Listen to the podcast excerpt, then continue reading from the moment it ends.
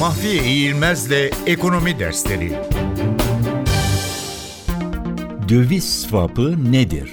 Merkez Bankası bankalara her gün teminata dayalı olarak belirli limit, vade ve faizle kullandırdığı Türk lirası depo karşılığında bankalara ihale usulüyle döviz depo vermeye başladı. Bu ihalede bankalar ne kadar döviz istediğini belirtecekler, Türk lirası ve dolara ne faiz ödeneceğini de Merkez Bankası belirleyecek. Türk bankaları Londra'daki swap piyasasına gitmek yerine Merkez Bankası'nda açılan takas piyasasına gitmeleri halinde biraz daha az kazanmayı ve bir miktar parayı teminat olarak bırakmayı kabul edecekler. Merkez Bankası bu yolla Londra swap piyasasına bir alternatif imkan yaratmış oluyor.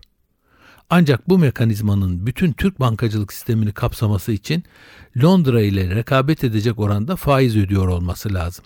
Çünkü bu mekanizmanın devreye girmesiyle Londra'da Türk lirası swap puanları yükseliyor ve rekabet de artıyor.